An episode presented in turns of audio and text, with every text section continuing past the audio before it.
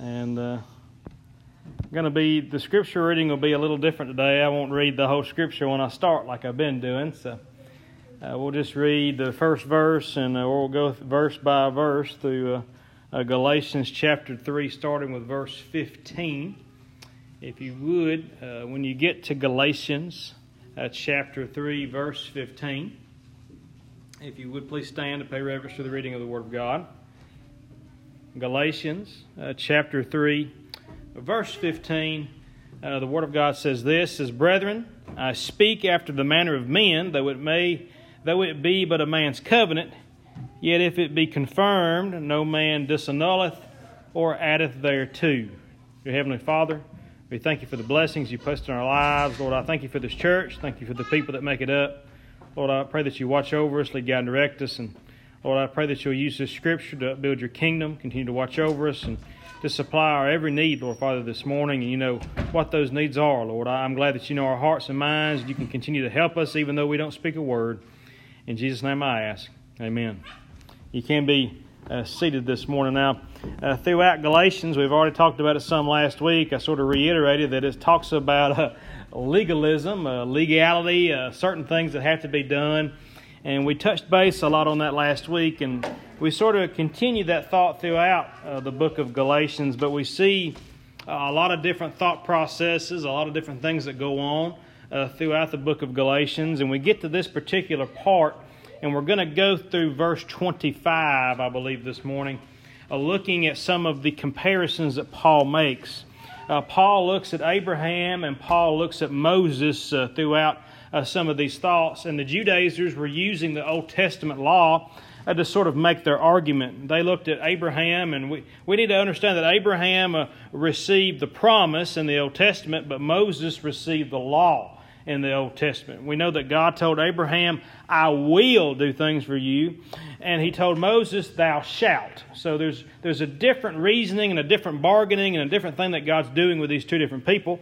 There's a promise and there's the law. And uh, I don't know about y'all, but I, I like the sound of a promise better than I do a law.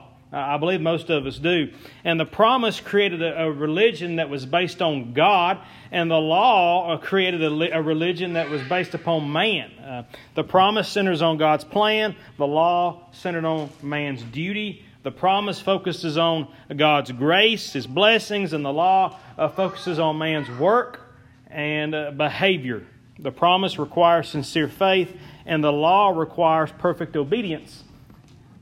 Very different things. If we look at the faith uh, that Abraham had and we look at the New Testament, I think that most of us know, after spending some time in the book of Galatians, that what, what was being taught here uh, was the truth. And he even compared it multiple times. But the Judaizers and even today's people, uh, we try sometimes to look back and say, well, we have law and we have faith. We have uh, the law that was given. We have faith that was given. We have grace. We have obedience. And uh, yes, those both things exist, but they are two totally separate things. And uh, there was an argument that came from the Judaizers in this time, and uh, they believed that uh, so many things about the law that was given annulled Abraham's promise.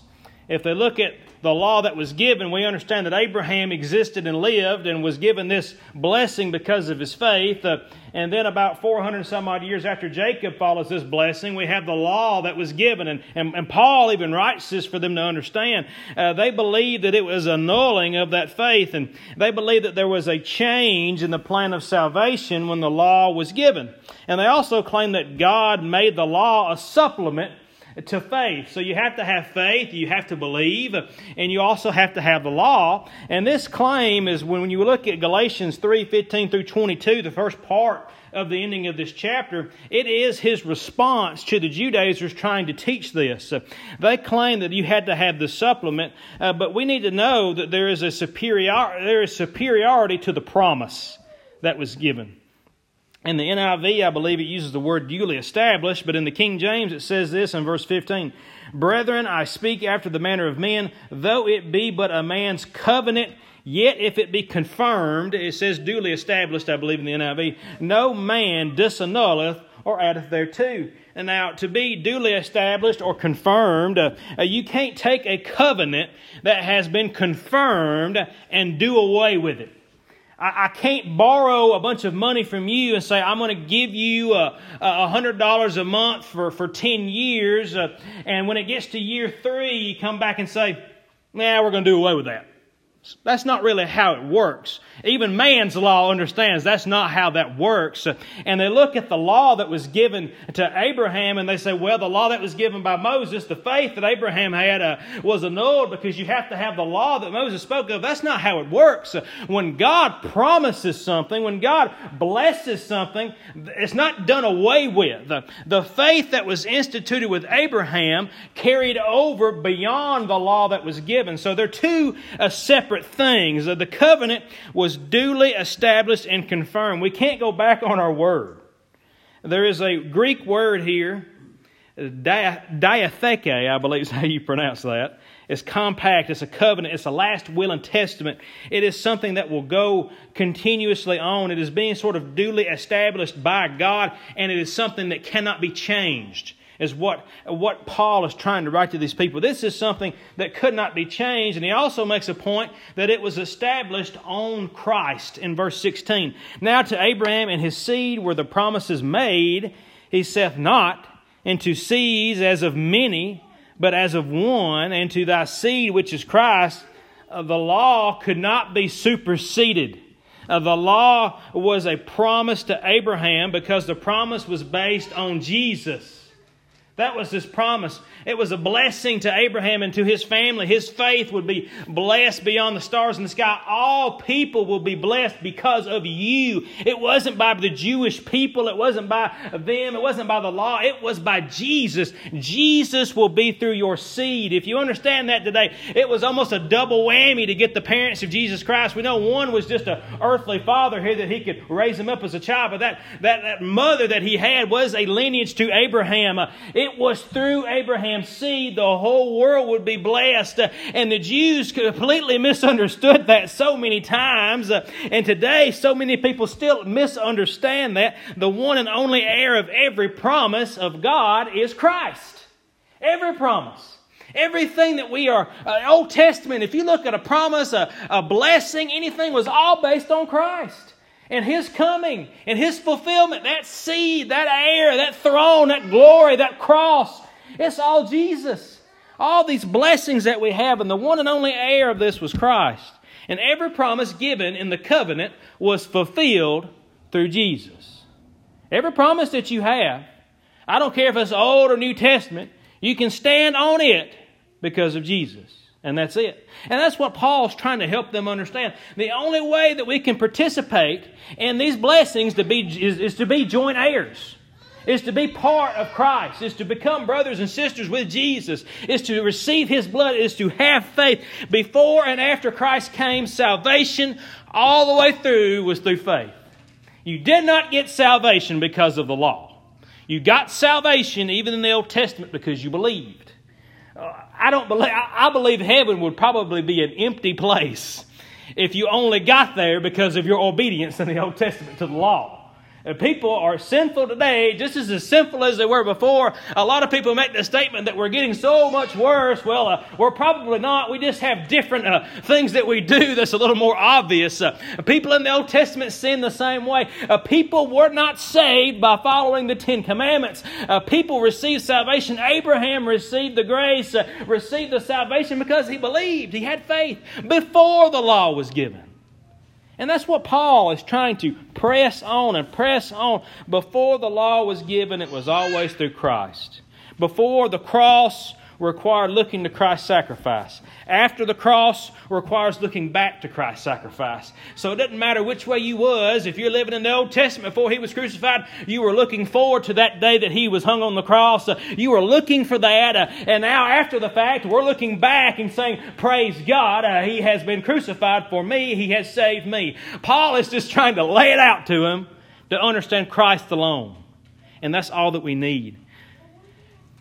His blood covered sins on both sides of the cross.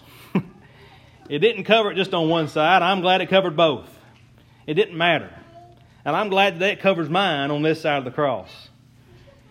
It was also previously established. And in verse 17, in this I say that the covenant that was confirmed before of God in Christ, the law which was 430 years after, understand something today, 430 years after cannot disannul that it should be make the promise of none effect. Now you say, Zach, how in the world did Paul come to that number? I believe Paul had already done the studying, and either 430 years, he's referencing the time of Abraham's offspring. We know that Jacob got the renewed covenant. Once again, Jacob was promised, Your children are going to number the stars in the sky. And I believe Paul's already done the studying for us. Uh, we know there's 430 some odd years or so uh, between Jacob uh, uh getting the renewed blessing and the crucifixion of Jesus Christ. Uh, Paul tells them, Hey, it's already been the 400 some odd years. God has renewed the covenant with Jacob, uh, and God has renewed it through us, uh, uh, saving us without the law. The, not, the law was not given until centuries after Abraham's sacrifice. It was centuries after uh, Jacob had received his blessing and the law was given on Mount Sinai. 430 some odd years this has went on. It was better and it was longer lasting. You didn't have to wait on, on this. Uh, there was people that went to heaven before uh, these things went on. And do we think that Abraham was the first one to get this blessing? Do we think that Jacob was the only one to get this blessing? There was people that believed. It was people that had trust in Jesus Christ. The point is, is that Abraham, Isaac, and Jacob were saved before the law ever came. Isn't that good? Isn't it good to know? And he's looking at those Judaizers, he's looking at the Jews and saying, You're teaching law, you're teaching we have to have these things to be saved. And I know of Old Testament word and prophecy that shows that people were saved without the law. You didn't need it. And if the law had nothing to do with Abraham's justification, how can it have anything to do with anybody else's? Uh, how could Abraham be saved without the law and have everything to do with the law? it's established our inheritance. In verse 18, for if the inheritance be of the law, it is no more a promise, but God gave it to Abraham by what? By promise. An inheritance is based on the law, it depends upon the inheritor's performance. if you read a will and somebody says, I'm going to give you $20,000, that's a promise. But if you look in somebody's will and it says, I'll give you $20,000 if you graduate college, that's a law. It says that you have to perform a certain way to get certain things. If we look at the Old Testament and we try to look at it like a law, we would say that, well, we can accept Christ, but we also have to follow these rules. If we want to look at it as a promise, it says, believe in me, and that's it. Understand today, we don't have a law given to us salvation. We have a promise to give us salvation. I'm glad that there is no stipulations, there's no requirements. It is pretty much belief. Uh, and God is able to keep His promise. God is able to deliver on what He's going to give us. And I'm glad that the purpose made the law inferior. Wherefore then serveth the law in verse 19? Wherefore then serveth the law? It was added because of transgressions, until the seed should come to whom the promise was made, and it was ordained by angels in the hand of a mediator. The obvious question uh, of the Judaizers was why does the law even exist, Paul? If we're not going to follow the law, Paul, why do we even have it? And Paul answers the question in this particular verse of Scripture says, We only have the law because y'all don't know how to behave. That's what it says. It's because of your transgressions. If we, we wouldn't need the law if y'all would act like a bunch of people that had some common sense. And I'm looking at y'all today. Hey, we, we wouldn't need the law if we knew how to behave, would we? We wouldn't need a set of rules. We wouldn't need a government to set up rules. We wouldn't have to have rules that says drive on the right side of the road if a bunch of goofballs wouldn't stay on the right side of the road. We wouldn't have stop signs set up and laws that says you have to stop at stop signs if we could just trust everybody to follow follow the stop signs. That's why the law was given. Uh, Paul tries to tell them the law was given because y'all can't behave, because you transgress, because you got all these problems. And he uses a, a word here, it says parabasis in the Greek. It means to step over. He put this in place because you stepping over what you need to be doing. You're bypassing it. You're saying, I don't have to act right. And now God gave us this law. The purpose of the law was to show man uh, that he was stepping over the mark. Uh, the purpose of the law was to demonstrate that man was unable to, unable to please God. That's what it's there for. You cannot please God. You cannot do it on your own works. And it shows how utterly sinful that we are and that we need God's mercy. The law was added to show the depth of man's transgressions. We're sinful. We are given the law to show us that we're wrong. if we didn't have it, maybe we might not know it. How many of us could really say, Yeah, I, just didn't know that killing somebody was wrong? I mean, some people would give that. Some people say, I didn't know that methamphetamine was bad. Doesn't say it in the Bible. it says all things in the world is just wonderful. Hey, we can just use God's creation for. No. You back up and we got the law, it, it lays it out. I believe if meth might have existed, we, we might have had a law against meth. The law was given to show us that we're wrong, that we make mistakes, that we cannot be perfect. And if a man thinks he's perfect, he'll never try to change. Did y'all know that? You know, a lot of times I think I'm right. My wife will tell you, he does. and he's wrong a lot of times. You know my you know my husband probably thinks he's right all the time. Yeah, I do. Everything I do is just perfect and wonderful. But I know I'm wrong. I know that I fall short. And it shows a man that he's wrong, so a man will be a better man. That a woman knows that she's wrong, and a, man, a woman will be a better woman. It shows people of families that they are wrong, and the law was a tutor. The law was a way to teach us to be better to be better people. The law was not sit there was to condemn us to hell. The law was to show us that we're bad people, that we make mistakes, that we're going to fall short, and to show us that the cross is where it's going to be answered. It shows us that we're imperfect. It shows us that we need to change, and it leads us to the conclusion that we'll never make it to heaven on our own. Ever. We'll never be good enough. Eventually, we see that we need Jesus more than we need anything else. That's what the law shows us to do. It also has limitations in the law. In the second part of 19, it says, Till the seed should come to whom the promise was made. The law, Paul is trying to insinuate here, the law is temporary. It's just going to last a little while. The law was only meant to last until when? Until the seed had come. The law was only meant to last until when? Until Jesus came. The law is only going to be any good until we have a Savior. And God's promise to Abraham was eternal, and God's law given to Moses was only until the seed had come. We are no longer under Mosaic law. We're not. And if you think that we are, that you are wrong. Paul, Paul, if you read the book of Galatians and you think the law has to apply today, it shows you in the book of Galatians it does not. Yes, it's wonderful. Yes, it shows us that we're condemned. Yes, it exposes us to sin and shows us that we are wrong. But to live by the law to get to heaven doesn't work. And Paul tries to show this. We're no longer there. We're no, under the, no longer under the law of sin, but we are still under a law. It's important to realize that the law is inferior. In 19c, and it was ordained by the angels in the hand of a mediator. A mediator it doesn't just mean a party, it, means God, you know, the one God. He was the mediator. For in, in John 1.17 it says, For the law was given by Moses, but grace and truth by Jesus Christ. The law could be given by a mere man. Uh, Moses walked off that mountainside with stone tablets, and he could give that law to us uh, uh, from God. But I want you to realize something that when grace was given, there was no man involved. We did not need a man. We had a man named Jesus Christ that was God in the flesh and came and died for us, but we did not need a physical man. He was just a mere man. It took God to bring grace and to bring truth. A man or an angel could deliver the message of the law, but if the promise required payment, only Jesus could make it. Only Jesus could make that payment. The promise included a promise of forgiveness. Forgiveness requires somebody to pay for your sins.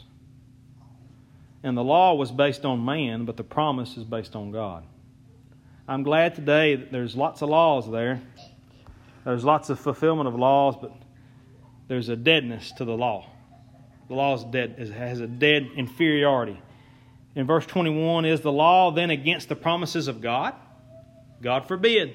For if there had been a law given which could have given life, verily righteousness should have been by the law. But the Scripture hath concluded all under sin, that the promise by faith of Jesus Christ might be given to them that believe. The law was inferior because it could not give life. You know, I've already, two weeks ago, I believe, I went through what the law gives you. It gives you death, it gives you condemnation, it gives you separation, it gives you punishment. I'm glad that grace gives you life. Grace, the love of Jesus, gives us love and life and mercy and grace. No law could give you life, and no law could pay the price for sin. All the law could do was give you death. It says the word prisoner, which is a word that means to, like a fishnet, it's to close all the sides in. We finally see ourselves, we're trapped in sin, is what Paul's trying to tell us. He's already said, I believe a couple weeks ago, we went through scripture that says, I'm dead to the sin. I'm, I'm dead to the law. The law does nothing but kill me. I'm going to go ahead and die and be resurrected with Jesus Christ. Uh, and we get to this part here that he was closed in together. Everything's around me. We, are, we have sin all around us. And the function of the law made it inferior to us. In verse 23, but before faith came, we were kept under the law, shut up unto the faith which should be afterwards be revealed. In verse 24, wherefore the law was our schoolmaster. I looked at this for a while this morning. Wherefore the law was our schoolmaster to bring us unto Christ that we might be justified by faith. But after that faith has come, it says this says we are no longer under a schoolmaster. And I really started to think about how the law functioned and how the law functions today. And it's Paul uses here, he uses the word schoolmaster. And I had to really stop there and look at that this, this morning before I got here. I, I paused. And I started thinking about a schoolmaster. Even in these days, they probably had something like a principal of a school. And I, I want you to think about you being in school, if you went to a public school or whatever, and you had a principal that came through. Uh, what did you do when the principal came through? You usually straightened up. when the boss comes through, uh, you straighten up. When your parents step in the scene, you usually straighten up.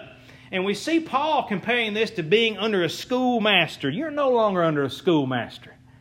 We don't have somebody that's watching our every move taking notes, uh, writing us up, writing down uh, all these little slips, sending and letting our parents know that we're doing these bad things. Uh, I see a schoolmaster doing those things. I see them making us behave, and if you don't behave, I'm going to punish you at the end of the day. And we look at this, we are no longer under a schoolmaster. Praise the Lord. We don't have somebody peering at us and looking at us all the time, making sure that we're behaving. We're not.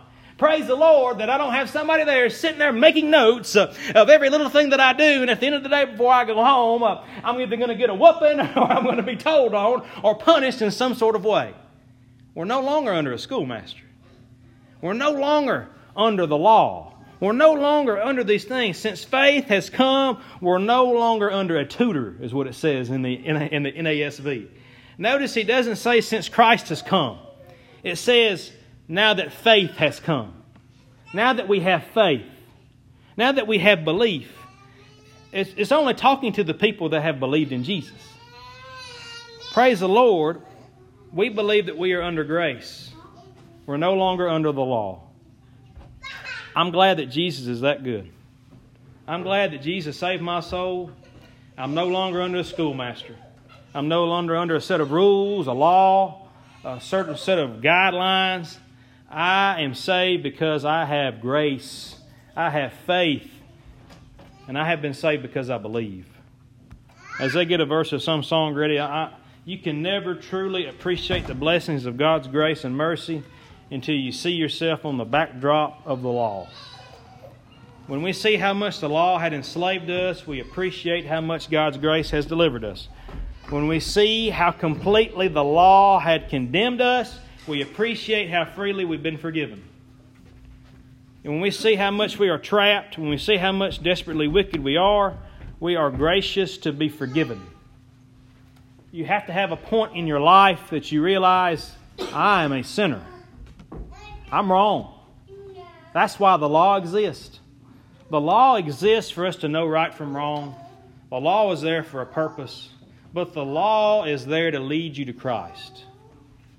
It's not to live by, it's not to base the church on. It's not to, the law is there to help us know we're not perfect. And that's what Paul is trying to help them understand. That's why I hope each and every one of us this morning understands. You are a sinner because the law has set it up. And you can be saved by having faith in Jesus Christ. As we stand, what page you got? 14. Page 4.